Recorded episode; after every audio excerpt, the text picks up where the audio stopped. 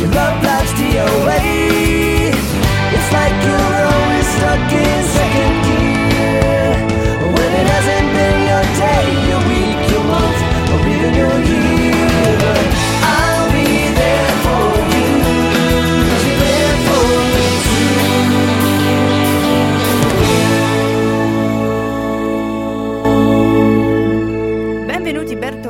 alla settima puntata di Con i piedi per terra. 7, 7, 7. La Noi gang siamo- non si infama. Noi siamo Cecilia Passarella Tommaso Selli e con noi c'è anche Manuel Ritrovato che è finalmente tornato da Pasadena. ha completato Ecco. la sua task dell'ammartaggio. Eccomi qui ragazzi, sono tornato dopo voli importanti, lunghi e davvero ragazzi, lì c'è un mondo che voi non potete nemmeno immaginare, poveracci che non siete altro. Infatti Manuel ci aggiornerà proprio tra pochissimo su quello che è avvenuto eh, ieri sera in cui Dall'alto della sua laurea. dall'alto della sua laurea in, al- in astrofisica appunto e parleremo appunto di questi terrificanti sette minuti che hanno preceduto l'ammartaggio Azza. però prima di parlare di ciò vi lasciamo con un po' di musica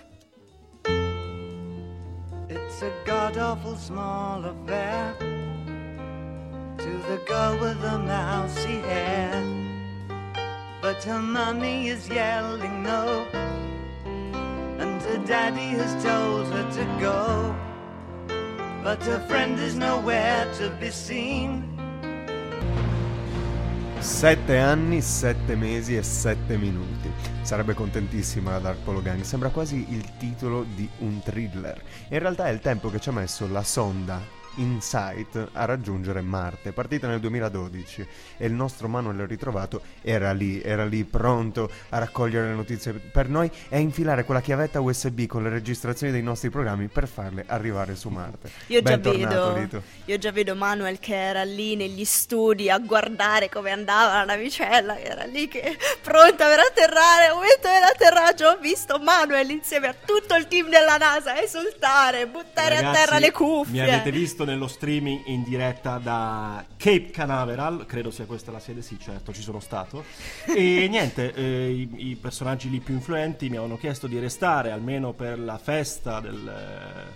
Per l'ammartaggio, insomma, rimani Sì, con noi. Che con- fai? Un buffet, non te lo mangi, un hamburgerino. Poi andiamo a parlare davanti alla stampa. Ho Ecco. detto, ragazzi, vi ringrazio, ma ci sono Tommaso e Cecilia che mi aspettano per la prossima puntata e soprattutto tutti i nostri numerosissimi fans. Quindi Commossi. Per la prossima volta, insomma. E insomma, eh, Manuel era quel signore con la pancia e i capelli bianchi e gli occhiali che abbiamo visto nelle riprese al telegiornale. Sono io. Ma cosa è successo? Cosa è successo su Marte nella notte di ieri? Nella giornata di ieri? Ieri. Cosa è successo ieri su Marte? È successo che alle 20.53 era previsto proprio l'atterraggio di, come dicevi, della navicella Insight sul suolo eh, marziano. Ammartaggio, Cecilia. Abbiamo un neologismo qui. Ammartaggio. Ci chiedevamo se anche il lexicon recentis latinitatis, ovvero il vocabolario latino vaticano, Vaticano, detto? Che cosa ha avesse, detto? avesse già tradotto ammartaggio come termine. Io ho provato a cercarlo, però non l'ho trovato. Però pensavo che dopo il, mm, la traduzione di allunaggio, che è luna portum, magari potrebbe nascere anche un martis portum. Bellissimo. Il latino è lingua viva, non è lingua morta, vorremmo ricordarlo. Allora, siamo Mm. nel 1971 e l'Unione Sovietica per prima sbarca su Marte con la navicella Mars 2. Eh, in realtà il Mars 2 non è servito assolutamente a niente. Eh, siamo, è la prima volta questa dal 2012 che atterra una nuova sonda su, su Marte. appunto, Esatto, una per- sonda, scusate, io ho detto una navicella, sonda, ma mi sì, sono completamente favore, sbagliato. Si chiama Manuel- Trabiccolo, si chiama. Si chiama Lender. Si chiama sgabello più costoso del mondo perché ha tre gambe ed è costato un miliardo di dollari. Un E- trepiedi. Un trepiede, sì, sì, sì, sì. E, mm, insomma, atterrato lì su Marte, farà dei rilievi, a suo- al bordo ha una talpa che praticamente scala una profondità tra i 3 e i 5 metri. Allora, però questo è maltrattamento di animali, non va bene. Allora, la talpa che vada protetta e soprattutto che torni viva a casa. sì, cito Ci proprio sono i bambini che l'aspettano. Una moglie. Papà Castoro. E, Cito proprio il fatto quotidiano. Altro strumento importante a bordo tedesco è l'HP3 che somiglia a una talpa legata con un laccio al carrello. Cioè, una cosa del genere c'è l'EMPA con le orecchie irrite come delle antenne. Stanno impiccando un animale, insomma. in un posto senza ossigeno. Insomma, speriamo di andare su Marte anche noi. Allora, entro la fine della nostra vita. Ci andremo, in qualche modo ci arriveremo con realtà virtuale oppure viaggi astrali. Ma vabbè, ragazzi, con le talpe ognuno... legate dei lacci. Ma magari cavalcando una talpa universale. Allora, io però una cosa ho notato, non so, forse è una questione sociologica, una questione che, che è apparsa strana soltanto a me. Ma eh, sapete che ormai tutto avviene via social, tutto, sappiamo tutto più di tutti smart, in maniera aggiornata. fast. Ecco, però ecco, ho scoperto, eh, informandomi un po' sulla vicenda, che Sì. eh, il trabiccolo, Insight, addirittura parlava con noi via Twitter, cioè testualmente ci faceva sapere che, ecco un tweet per esempio, I feel you, hashtag Mars, and soon I'll know your heart. With this Insomma. safe landing, I'm here. C'è quasi il sospetto che nascosto sulla sonda ci sia Trump per l'utilizzo frequente di Twitter. Ma insomma, cos'è importante di questo Lander Insight? La I cosa tweet, importante, Le tre gambe. oltre ai tweet, è il fatto che E la una volta, legata al laccio. una volta atterrato, questo lander sarà in grado di effettuare un carotaggio della superficie del, del pianeta rosso. E per questo motivo la eh, navi- ehm, aspetta, il lander, ecco, non devo dire navicella perché è sbagliata. il lander, attraverso questo carotaggio, sarà in grado esso stesso di esaminare quelli che sono i contenuti del, ehm, insomma, della superficie marziana. Cioè, noi sapremo, sapremo effettivamente da che cosa è composto il pianeta rosso. Terra, Acqua. sabbia, roccia, Oro? oro. Allora, io vorrei. Allora, Rame. desiderei soltanto una cosa, un sogno. Se potessero portare, non lo so, una bottiglietta d'acqua da, eh, da Marte, sarebbe bello E lì berla. Sarebbe interessante capire se effettivamente c'è acqua su Marte. C'è, c'è. C'è, c'è, Perché c'è, appunto c'è, se ci fosse acqua su Marte ci potrebbe essere una lontana possibilità che vi sia vita vicina, anche su Marte? me. Sarebbe interessante Ma da no, sapere. non vita, più che altro secondo me si potrebbe fare una stazione spaziale su Marte per utilizzarla poi per espandere ulteriormente l'area esplorata Mm, Che nell'universo. funziona da specie di Sì, avamposto. un benzinaio, insomma. Stavo ti pensando fermi- proprio a un benzinaio, ti infatti. Un autogrill. oh, oh, ci fermiamo per andare in bagno un attimo, un caffè e poi si parte Una per Nettuno. sigaretta, una rustichella e poi andiamo verso Plutone a fare le vacanze.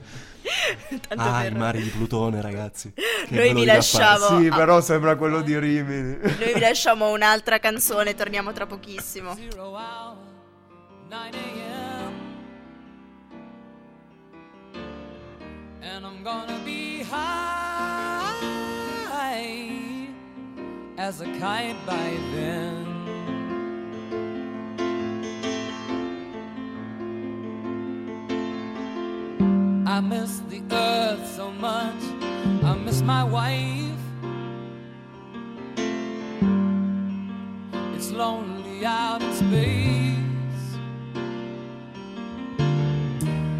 Such a timeless flight.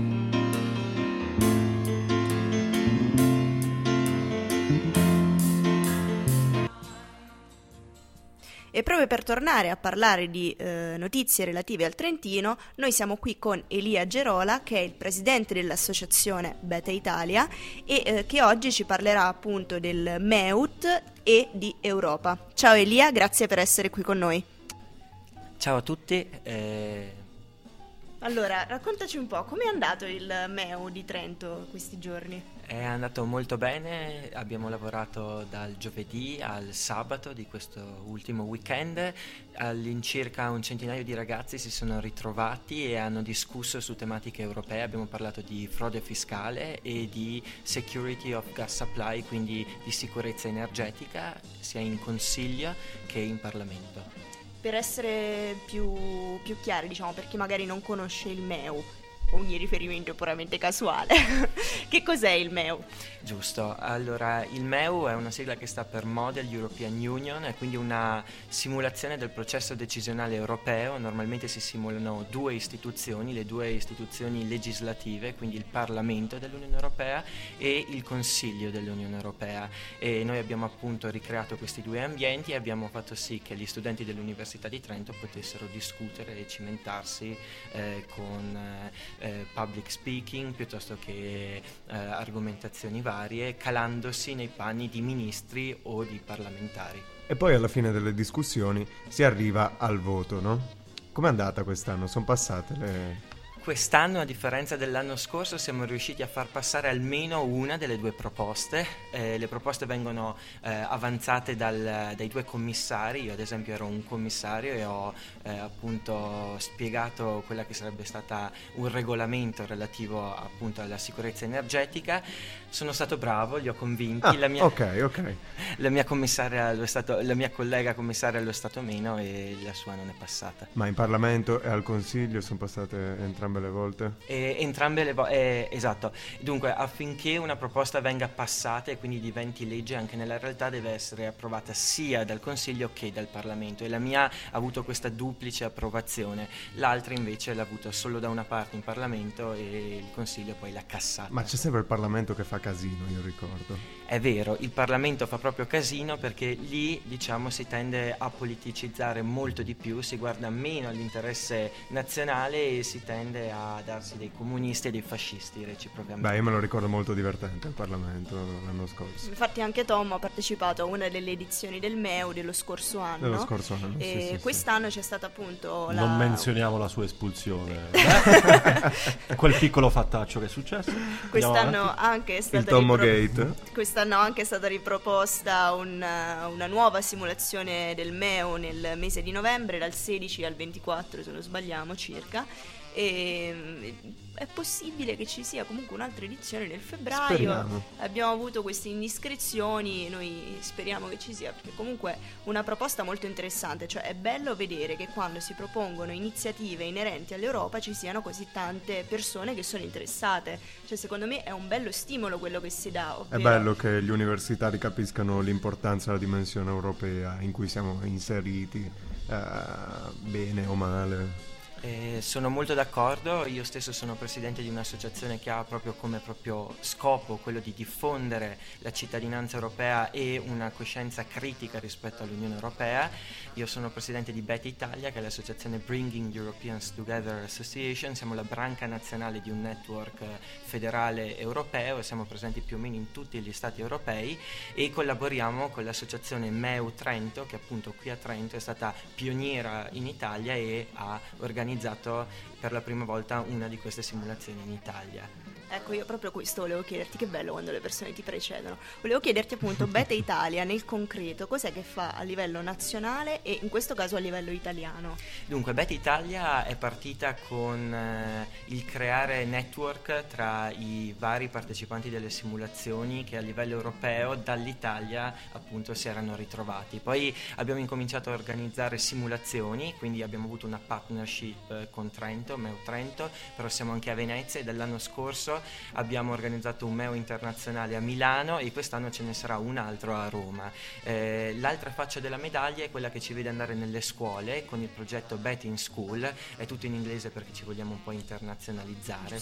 Dare un certo tono. Esatto. Però bisogna Eh, specificare betting school che non si sta cercando di portare i ragazzi Il gioco d'azzardo nelle scuole. ad abbracciare il gioco d'azzardo. Esatto, esatto. No, al contrario andiamo piuttosto a spiegare che cosa l'Unione Europea fa per combattere il gioco Meno d'azzardo. Mettiamola così, ecco. Io a questo proposito avevo una piccola curiosità per Elia.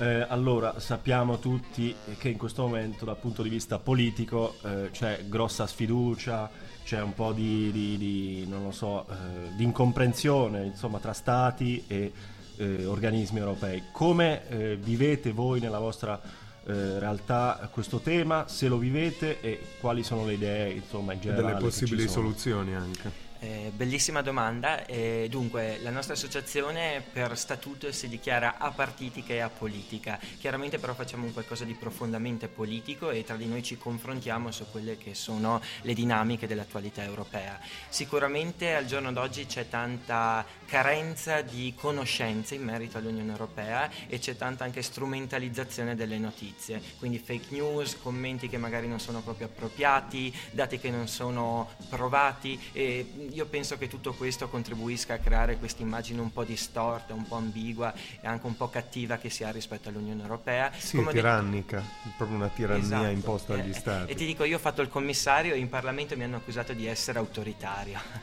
ho dovuto rispondere che...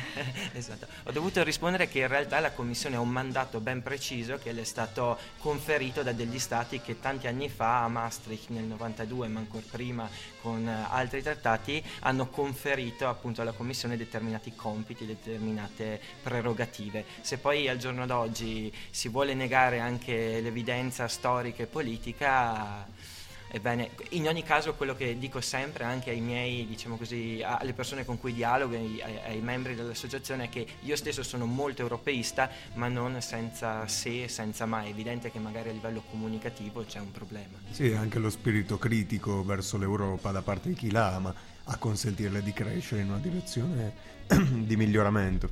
Un'altra cosa che sarei curiosa di chiederti è quali sono secondo te le prospettive per il futuro che hanno i giovani a livello europeo? Nel senso che secondo me adesso, delle generazioni probabilmente dei nostri genitori, questo spirito di cittadinanza europea, questo sentirsi parte dell'Unione Europea non è così forte come lo è nei giovani di oggi. Tra qualche anno, secondo me, ci sarà proprio una rivalsa di questi giovani sulla, sulla politica europea che cercherà, io spero, anche di, eh, diciamo, cercare di, di senti- farlo sentire di più questo spirito europeo. È anche un nostro compito. Ah, come... esatto, secondo me è proprio il nostro compito. Tu sei altrettanto fiducioso? O... Io sono molto fiducioso, provo a essere positivo per natura.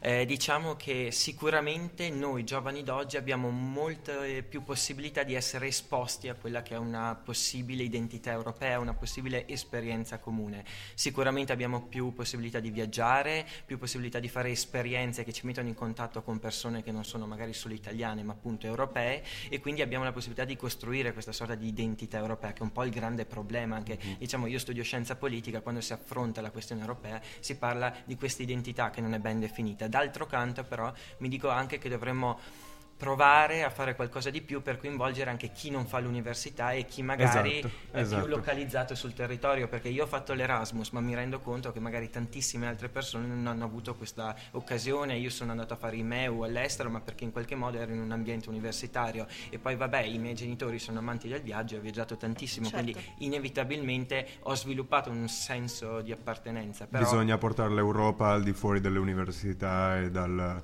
e dal puro campo giuridico, economico, perché l'Europa deve essere sentita Ma da io, tutti. Da questo punto di vista credo che inevitabilmente prima nascono le istituzioni, prima le regole, prima le leggi, anche l'economia e poi naturalmente si sviluppa con ritardo anche un senso di appartenenza. Sono di dottrina credo. contraria. Sono di dottrina, dottrina contraria. contraria. Onestamente Secondo Tom sì. si sviluppa prima un senso Prima di fai un popolo, poi no, fai una Allora, nazione. sono d'accordo su questo, però in questo caso non è stato così. Quindi certo. ti sto dicendo, il, la parte eh, ecco, di, di appartenenza, di sentirsi europei, inevitabilmente verrà dopo, nel senso che lo, col passare del tempo si svilupperà inevitabilmente. In questo senso. Invidio il tuo ottimismo. Non no? è ottimismo, è realismo. È così. Ma io mi intrufolo. Lo dicono tutti gli ottimisti. io mi intrufolo in questo dialogo con due riflessioni. Da una parte si credeva appunto che dopo la seconda guerra mondiale il desiderio di pace, di fraternità e la voglia di ricostruzione avrebbero in qualche modo fondato l'identità europea. Però è vero che a lungo tempo, fino a Maastricht nel 92, eh, le persone che componevano quella che all'epoca era la comunità europea erano prima di tutto consumatori, solo nel 92 siamo diventati effettivamente cittadini dell'Unione è Europea. Vero. Poi se penso invece al caso italiano, mi dico anche che è vero, in quel caso lì sono nate prima le istituzioni e poi molto molto lentamente forse è nata anche questa cultura Sta italiana. nascendo, Forse. sì. Sta nascendo. È un punto di- da piemontese dico è un punto di È vista. ancora, Eh, sì, è ancora lì che si combatte. Diciamo che sarebbe bello arrivare ad avere dei cittadini europei come si hanno dei cittadini americani e non dei cittadini del Ma più intelligenti e più magri possibilmente. Allora, eh, diciamo che possiamo lasciarci con questa, con questa opinione, ci tengo a sottolinearlo, di Tom. Sì, sì, noi, è un'opinione, giuro. Noi andiamo in musica, torniamo tra Grazie, Lia. pochissimo. Grazie Lia per essere stato con noi. Grazie a voi. Speriamo di riaverti presto in trasmissione.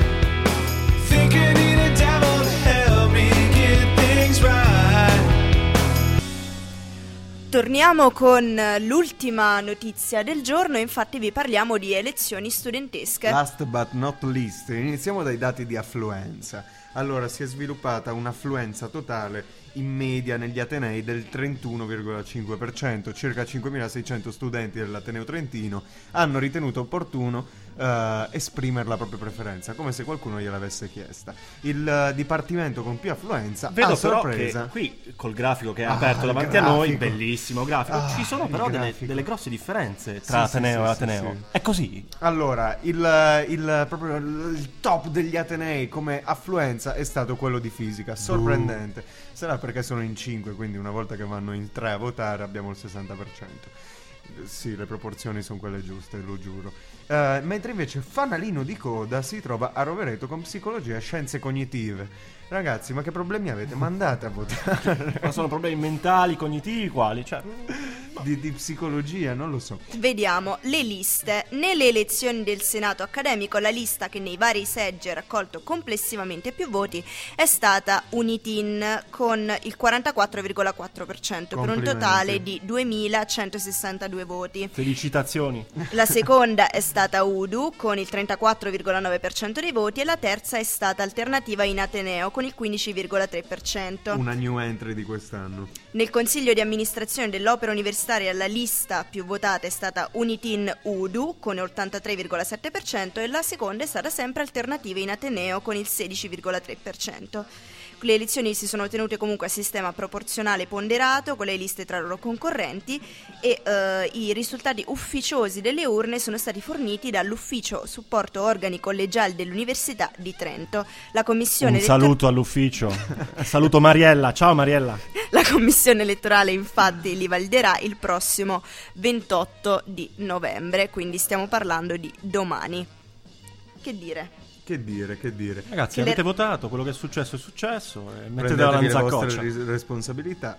Per quel che riguarda gli organi centrali, chi è stato eletto, vediamo un po'. eh, il- Rullo per di il- tamburi. Per il Senato accademico i due eletti sono Caterina Guitti della lista Unitn, Unitin scusate, e Masseo Purgato della lista Udu.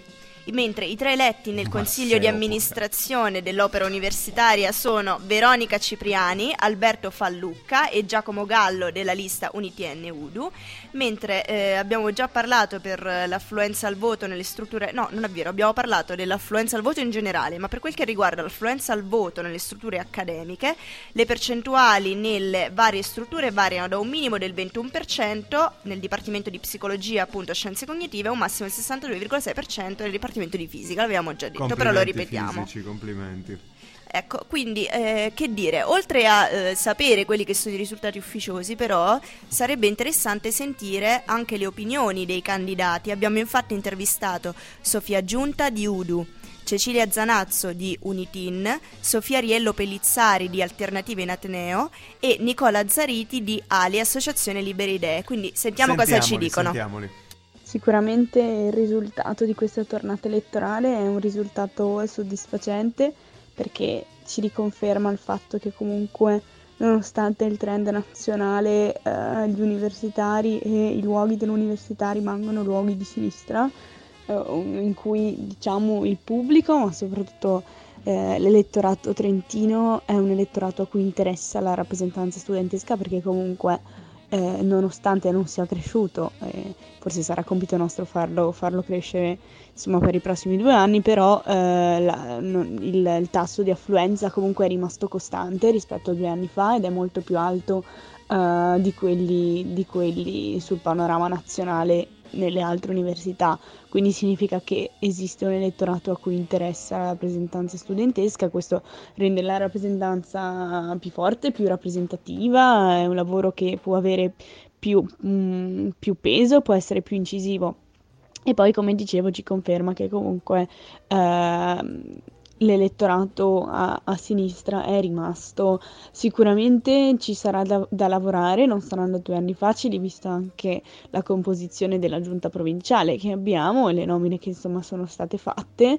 Dopodiché, comunque, eh, l'impegno è quello mm, per poter continuare a portare avanti i valori di una, un'università democratica, un'università a portata di studenti, un'università per tutti che ne- negli anni è stata, è stata mm, costruita e a cui hanno contribuito fortemente anche gli studenti e il processo di valutazione insomma anche dell'Ambur ne è, ne è la, la riprova, quindi speriamo sicuramente di fare meglio, di continuare, di continuare di questo passo, di continuare a guardare ad un'università che cambia, che si innova, che possa coinvolgere sempre più un numero più ampio di studenti anche nel, nel come poi si propone eh, all'esterno, quindi del come eh, si va a internazionalizzare e, e che possa anche essere un'università a questo punto d'avanguardia.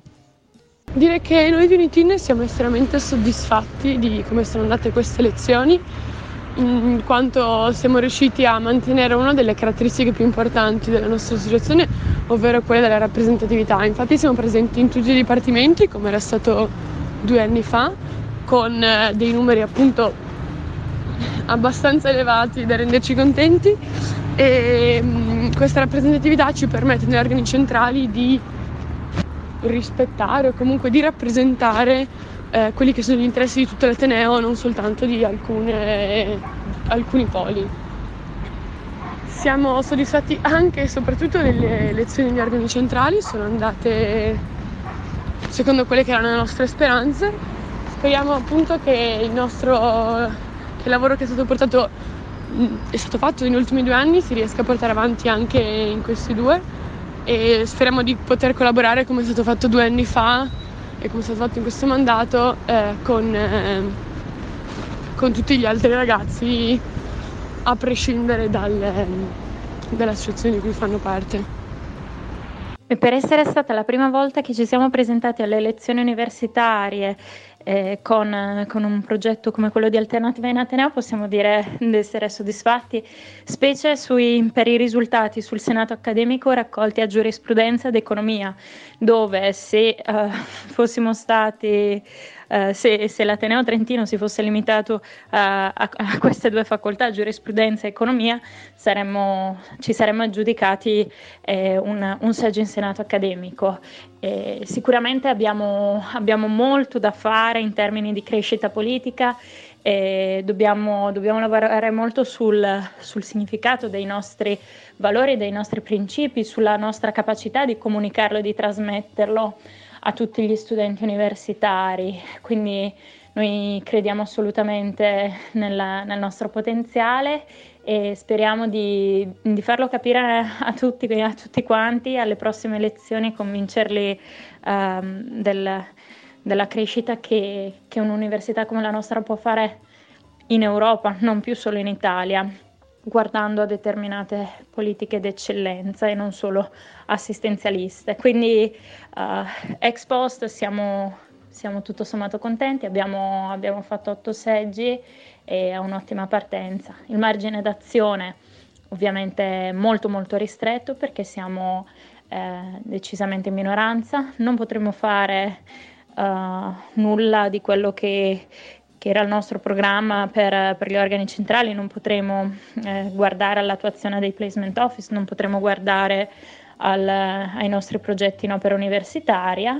Speriamo che Udunitin eh, siano, siano una rappresentanza eh, moderata e, e coscienziosa nel loro agire. Gli auguriamo il meglio e gli facciamo i complimenti per, per il loro grande risultato. Veramente dà molta soddisfazione il fatto che ci sia stata più partecipazione rispetto agli anni passati. Ovviamente all'interno dell'Università di Trento ci sono associazioni che hanno da sempre il dominio, ma credo che la mia associazione Ali sia stata veramente una sorpresa perché è un'associazione nata da qualche mese, tra l'altro inizialmente solo a scopo culturale e che ha deciso all'ultimo di correre per queste elezioni senza mezzi, ma che è riuscita a convincere tramite il rapporto diretto che abbiamo avuto con gli studenti e, eh, ed è riuscita a fare un seggio sia a giurisprudenza che ad economia, sfiorando il secondo sia nell'una che nell'altra facoltà e ricordo che economia avevamo solo due candidati.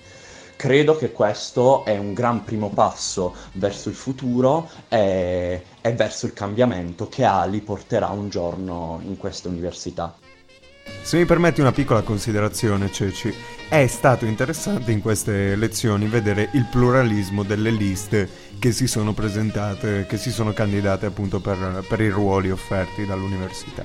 E in confronto agli anni passati dove vive- vigeva uno strapotere di, di determinate liste, quest'anno invece si è visto una, una sorta di desiderio di riscossa da parte di altri, di altri orientamenti. Una specie di parvenza di pluralismo o, vera, o vero pluralismo? Beh, speriamo, speriamo il vero pluralismo. Beh, secondo me si tratta di un vero pluralismo, nel senso che comunque eh, diciamo che ehm, i vari candidati per le varie liste avevano dei temi in comune, ma avevano anche risposte diverse a quelle che, potre- che sono le esigenze dell'università. Quindi sì, secondo me è stata una bella lotta tra fazioni, se così vogliamo chiamarla.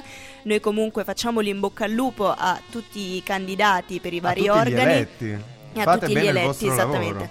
Eh, sì, esatto, fate bene il vostro lavoro e in bocca al lupo per questi due anni. E non distraeteci postando foto di gattini come certi uomini politici. Ogni riferimento cercare- è puramente casuale. veniamo a cercare sotto casa, eh, sappiamo.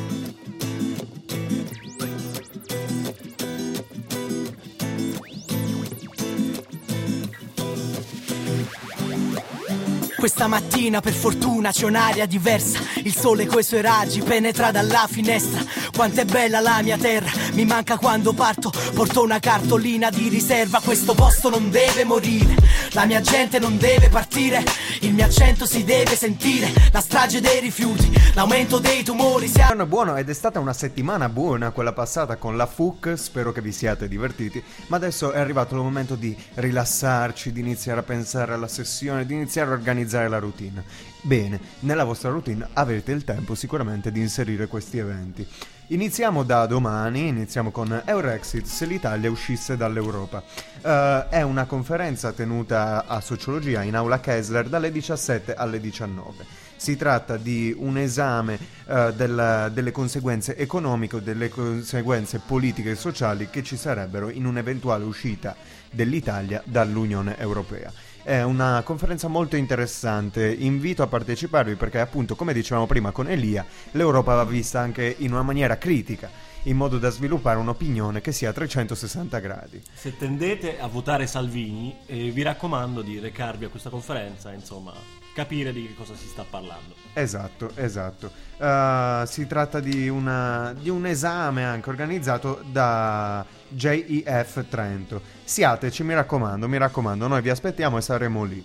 In seguito, poi voi uscite alle 19, no? Vi prendete magari uno sprizzettino, qualcosa da mangiare e prendete il bus, il 3, l'8, il 4, insomma venite a Sambapolis perché ci sarà eh, la puntata seguente di Suoni Universitari. Suoni Universitari dove vedremo appunto le band emergenti della, della scena musicale trentina e avremo anche un ospite pe- speciale che è The Leading Guy. The Leading Guy che appunto è un artista emergente della scena indie italiani prodotto da Taketo Gohara E a presentare ci sarà la nostra Cecilia Passarella. E ci saranno, sì, sai dirmi anche quali gruppi suoneranno questa Ma certo sera? che sì, ci sono i bugiardi d'autore, c'è Subcutanea, c'è Beavers from Mars insieme a Manuel Ritrovato, Darvasa, Atop the Ciao, Hill amici. e appunto il nostro special guest, The Leading Guy. Cioè, c'hai qualche chicca per noi, qualche Eh, anticipazione io non esclusiva? posso anticipare niente, come sempre Suoni Universitari è un contest multi- musicale molto dibattuto e molto influente sulla scena trentina, infatti molti dei, dei gruppi che si sono esibiti poi a Suoni Universitari hanno comunque sfondato nel mondo della musica trentina, quindi che dire, non mancate, siateci. Esattamente. Ehm, E quindi dopo Suoni Universitari cos'è che, Che ore si possiamo sono fare? fatte dopo Che ore si meno? sono fatte? Circa mezzanotte. Circa mezzanotte. Avete ancora un'ora e mezza di eventi organizzati da Samba Radio, consigliati da questo studio, ovvero il Views. Eh, se volete andare un attimino a muovervi dopo aver ascoltato la musica cantata, invece cioè, vog- aveste voglia di un po' di elettronica, un po' di dance, un po' di eccetera così, no? Voi andate al circolino, fino all'una e mezza c'è l'evento Views. 28 novembre, quindi sempre la stessa sera. Different kind of Giza, in Italy we call it Zio. Different kind of music, same all vibes. Che è un'ottima alternativa considerando che generalmente dopo suoni universitari uno dice ah vabbè però sono carico perché c'è suoni Cazzo, però universitari è solo mezzanotte. Però Che mezzanotte faccio? sono chiusi tutti i locali? Oh. sono chiusi tutti i locali a Trento invece no questa volta avete qualcosa da fare dopo suoni andate, universitari andate al circolino. Nel caso foste inabilitati a prendere il bus, io vi invito anche alle 9 e me- tra le 9 e mezza e le 10 e mezza, sempre con l'evento Views, ci sarà l'happy hour. Quindi se aveste voglia di bere qualcosina, di, Stuzzicare di stuzzicarvi Mm. così. E- ma passiamo al prossimo evento. Sabato sera, sabato sera cosa fare? Cosa fare? Cosa fare? Dedichiamoci a un po' di musica rock, a un po' di musica punk. Eh, ci spostiamo verso, verso un pochino fuori dal centro, al, al Blue Angel Bar, che ospiterà finalmente di nuovo i Cunninghams Pio.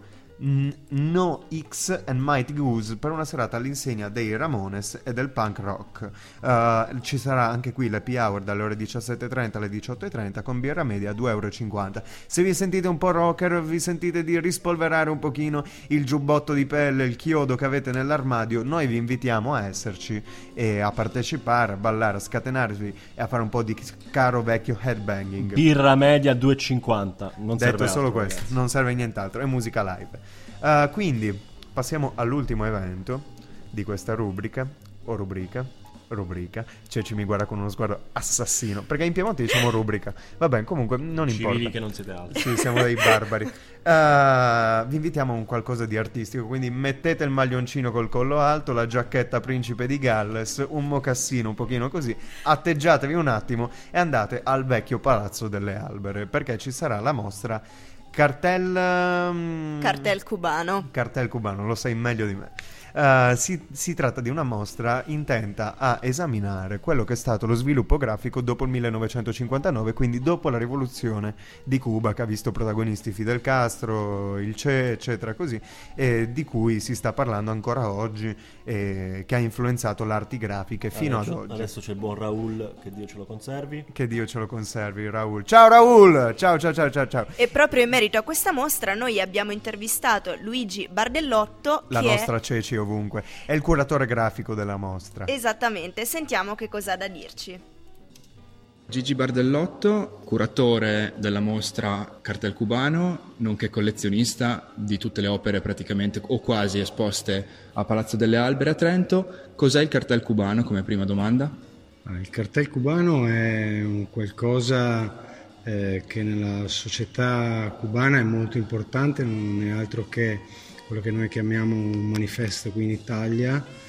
Eh, attraverso questo foglio di carta si è cercato di trasmettere quello che erano i messaggi politici e culturali del paese dopo il 1959, che poi è il tema che tratta questa mostra perché tutte le opere che sono esposte sono, a parte alcune, sono dopo, dopo questo- questa data che è del 1959.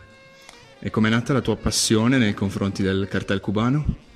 Ma la mia passione è nata, diciamo, abbastanza casualmente nel ritorno di un viaggio. Io frequento l'isola ormai da più di vent'anni dove ho fatto degli anni di volontariato e poi nel 2005 al rientro di una vacanza in quel periodo stavo cercando alcuni libri, libri di fotografia e mio, la mia vista cade in un manifesto, compro il primo manifesto e da lì eh, ho cercato di capire cos'erano, perché facevano queste, queste cose, da lì libri, ricerche, e finché mi è nata questa passione che poi negli anni è aumentata quando ho cercato di scoprire dove vivevano tutti i grafici che avevano prodotto queste opere.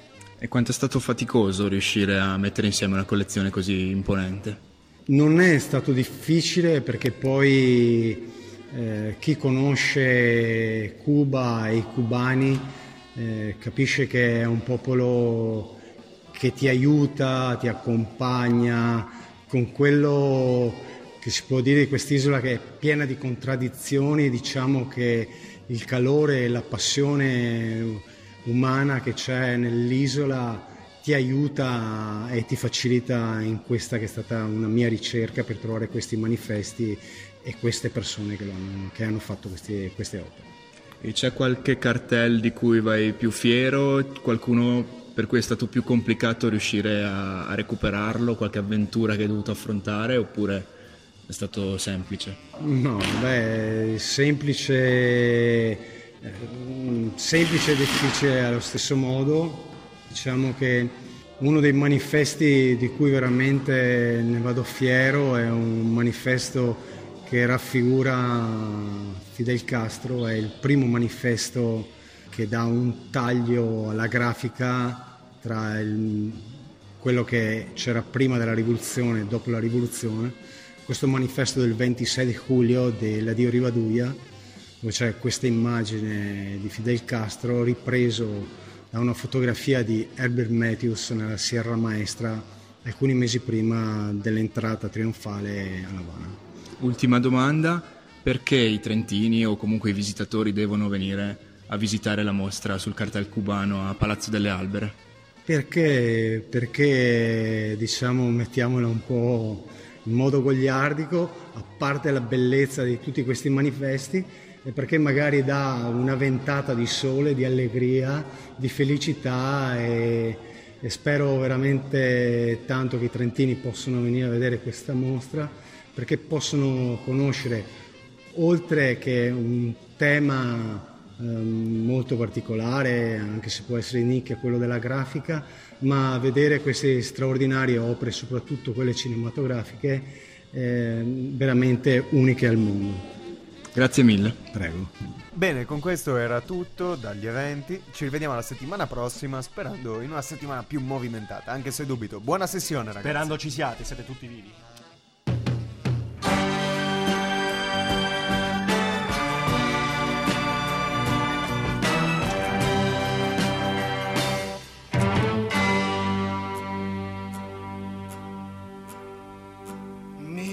Mi ritorni in mente, bella come sei, forse ancora di più. Mm. Mi ritorni in mente, dolce come mai, come non sei tu. Eccoci qua, in coda al programma, last but not least, abbiamo il nostro solito ritratto, un ritratto che sappiamo ormai riguarda un po' la vita quotidiana dello studente universitario e tratta un po' del tema del, della vita da fuori sede. Ah, eh, piccolo, piccolo break, eh, Tommaso, la vedi spaccato. anche tu? Fuori c'è un, un turbinio di foglie, una specie di tromba d'aria. Comunque sappiate che se non avete più notizie da noi, e qui mi riferisco a familiari amici vari, noi siamo nella redazione di Samba Radio e c'è stato probabilmente un vento che ci ha portato via. Detto questo, continuiamo. Eh, sappiamo che è finita la, la parte, insomma, mh, della rubrica in cui si parlava del, eh, della, difficile, Dell'accommodation. della difficile ricerca della casa. Infine l'abbiamo trovata, abbiamo visto che è straordinaria, però mm, iniziano un po' adesso le storie di ordinaria disperazione, mm, lo struggente ma in fondo divertente vita quotidiana dello studente fuori sede. Quindi, trovato al nostro appartamento dei sogni o degli incubi, è arrivato il momento di venire a patti con la vera e dura vita quotidiana dello studente universitario fuori sede. Eh, ah, fatemi dire una cosa, ehm, se riuscite ad uscire più o meno mentalmente sani da 5 o più anche anni di università, eh, beh, voi non meritate soltanto il riconoscimento pubblico ed istituzionale della laurea, il cosiddetto pezzo di carta, ma eh, perlomeno, a mio avviso, una stretta di mano e una menzione d'onore da parte del Presidente della Repubblica, Sergetto Mattarella, perché ragazzi, cioè, se ne vedono in giro di storie.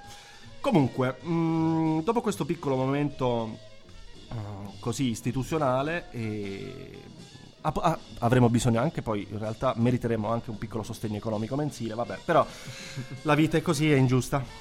Allora, siamo qui nel nostro appartamento, sono i primi giorni, saranno passati meraviglia, che 24-48 ore. Che cosa, che cosa può succedere? Di tutto. Di tutto. Però succede questo. La lavatrice non funziona alla prima accezione.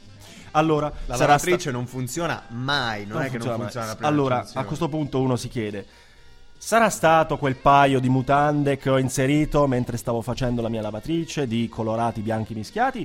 Oppure il proprietario di casa, quando eh, quasi eh, giurando e mettendo la mano sul petto, aveva detto che gli elettrodomestici sono tutti perfettamente funzionanti? Era forse un po' bugiardo? Chi lo sa, non lo scopriremo mai. Però, insomma, allora tocca stare senza lavatrice per sei giorni. Quando, fino al settimo giorno, si presenta lui, il nostro Salvatore. È il signor Gianni. Il signor Gianni, un elettricista, un idraulico, un carpentiere e, vabbè, ha la passione del- della giocoleria come, come sua cosa Lo potete, extra incontrare, job. lo potete incontrare sul semaforo al fondo di Largo Nazario Sauro. E chi è costui? È uno dei tanti tuttofare eh, di cui il nostro proprietario si serve per aggiustare quelle piccole cose, piccole e grandi, che si rompono in continuazione. Sì, insomma, un muro portante crepato, un- una guarnizione da un tetto crollato in testa. Ah, piccolo particolare. Ehm, quest'uomo, nonostante l'aspetto giovanile e un viso piuttosto rubicondo che ci fa sospettare che insomma non disdegni una boccia di rosso tra un lavoro e l'altro, Questo naso. 80 anni suonati. 80 anni suonati. E ci, ci piange un po' il cuore a vederlo lì che, si il affanna, vecchietto che si sì. affanna, si corica, si, si accascia dietro la lavatrice nei 30 centimetri tra muro Anche perché la panza è considerevole. La panza è considerevole, lui non è più sveglio e agile come una volta, anche se, devo dirlo, a vederlo, a osservarlo lavorare così, è un uomo agile, si, si muove con abbastanza scioltezza e... mm, eh, però un po' ci dispiace vederlo trascorrere lì 45 minuti dietro la lavatrice tra... Ah, ah, porca l'ostia! Per poi concludere con un cheat testuale. Mi dispiace, ma credo di non avere la chiave giusta. Torno dopo domani. ma porca puttana, ma, ma a, sei- quel punto, a quel punto l'unica soluzione è prendere un asse, andare in riva all'Adige e mettersi lì a strofinare i panni con la esatto, cenere. esatto, esatto. È perché giusto. ess- effettivamente è previsto questo. È previsto questo. Dovremmo fare che cosa? Recarci sulle rive, sulle rive, sulle rive dell'Adige e lì lavare i nostri poveri stracci. Allora, il nostro uomo, però, l'ottantenne Gianni Tutofare, tornerà quattro giorni dopo, con la chiave giusta. Ma da allora in poi, dei cinque programmi disponibili alla nostra lavatrice, ne funzionerà soltanto uno a giorni alterni. Eh, vabbè, ragazzi, sono quelle piccole cose che bisogna. Cotone 90 gradi. Sono quelle- allora, ok, bisogna comprare i vestiti di quattro taglie più grandi. Beh, vabbè, ragazzi, sono quelle piccole cose che bisogna accettare, quei compromessi a cui bisogna scendere, quei piccoli rospi o rane toro che bisogna ingoiare della vita quotidiana. Insomma, ecco.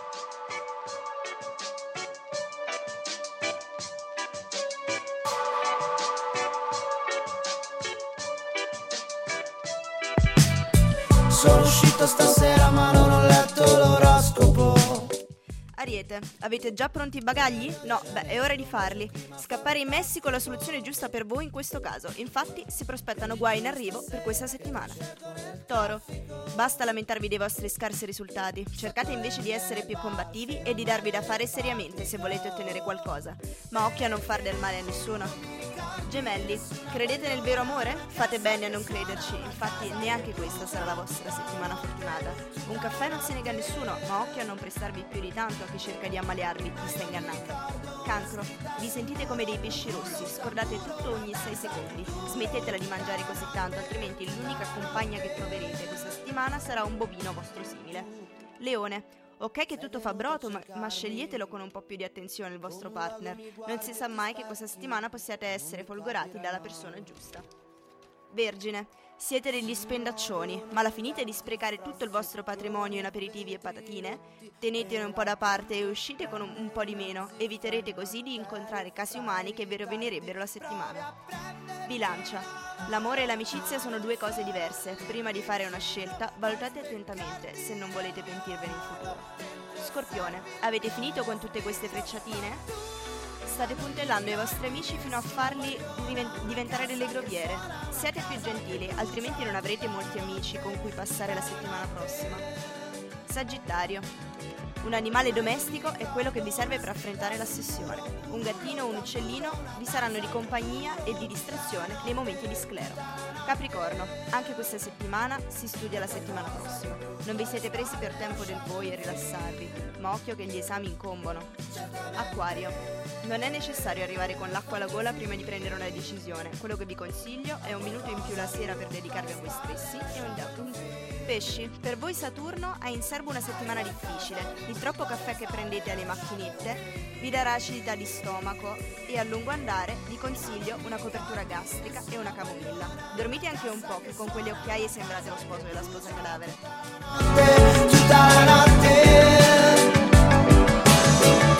Ma io mi ricordo una scritta sul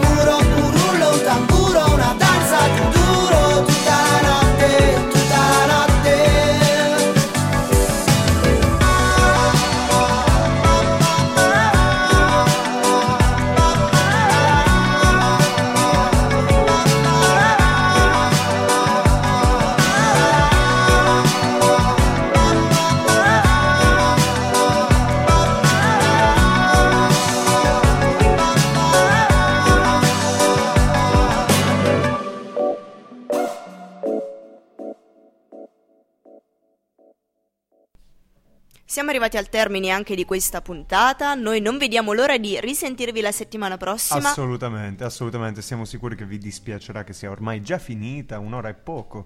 Un'ora è molto poco. Quindi.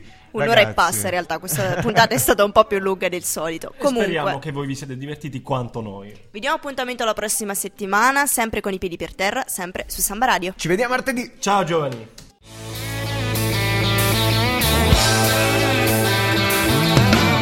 No one told you life was gonna be this way. Your life's a joke, you broke. Your love life's DOA. It's like you're always stuck in second gear when it hasn't been your day, your week, your month, or even your year.